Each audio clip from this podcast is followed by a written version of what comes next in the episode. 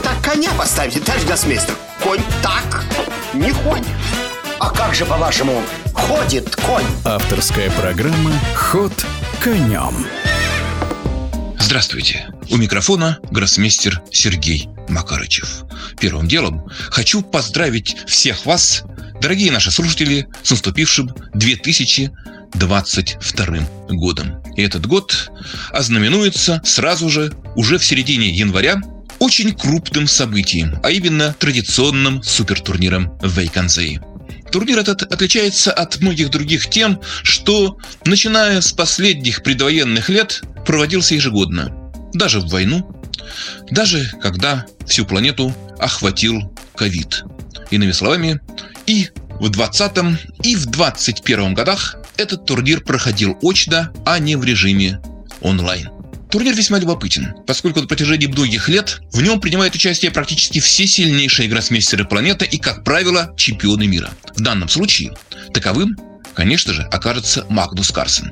А кроме того, Вейконзей приедут Фабиана Круана, Нижгири, Шахьяр Мамедьяров, а также трое российских гроссмейстеров. Это не так часто случается на турнирах Фейконзеи последних лет.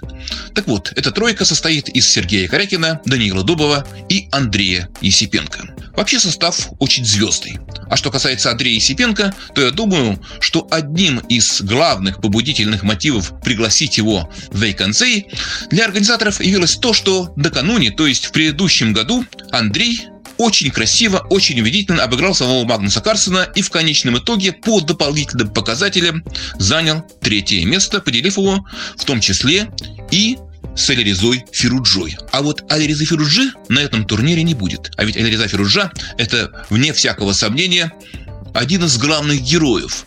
Одна из тех шахматных личностей, к творчеству, к результатам которого в последнее время приковано всеобщее внимание. Ведь Фируджа, напомню вам, блистательно победил на Большой Швейцарке и попал в турнир претендентов, который состоится где-то там примерно через год.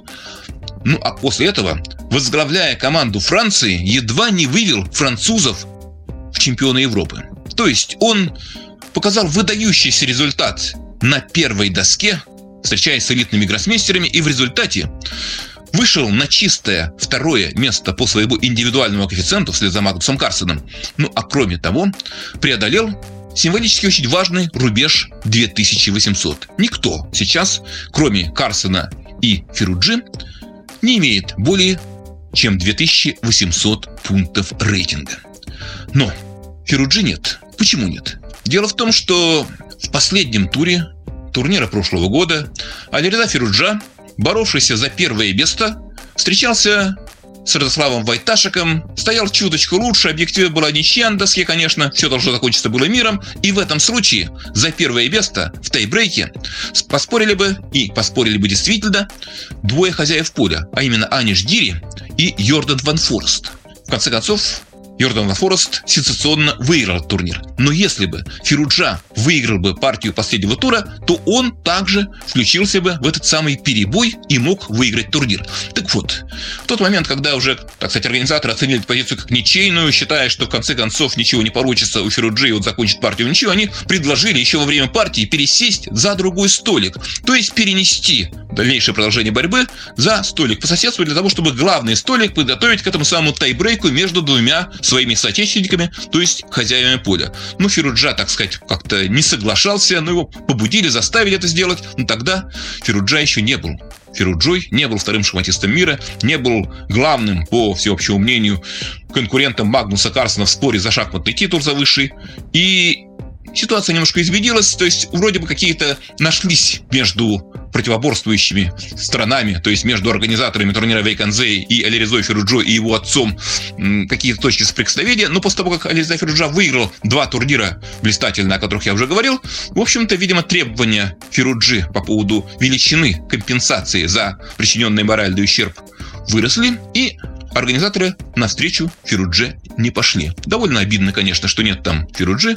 Нет, кстати, там и Яна Непомнящего. Он состав все равно очень звездный, очень интересный. И, что важно, на турнире выступает Магдус Карсен, который провозгласил, сказал несколько очень интересных слов, что, во-первых, его цель, может быть, даже мечта, покорить новый невиданный рубеж, а именно 2900, а набирать Магнусу Карлсу для этого нужно очень-очень много очков, в частности, ну, в данном турнире, в 13 партиях Магнус Карсон должен набрать 9 очков, чтобы подтвердить свой рейтинг, чтобы не потерять его. И более 9, чтобы нарастить его еще более. А до заветного рубежа остается ведь Магнусу целых 35 пунктов. И когда вы приближаетесь к Солнцу, то его горячие лучи обжигают вас и затрудняют дальнейшее, скажем так, как вы знаете по истории с Икаром, дальнейшее, так сказать, подъем, дальнейшее восхождение. Ну, поживем, увидим, посмотрим, чем все это закончится.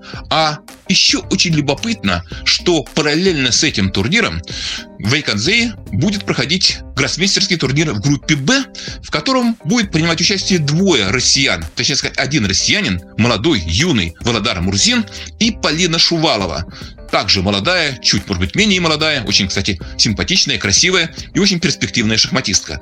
И еще одна девушка, женщина примет участие в этом турнире, опять же, по приглашению организаторов, а именно Юн Рджу из Китая. Чем закончится соревнование, сказать трудно.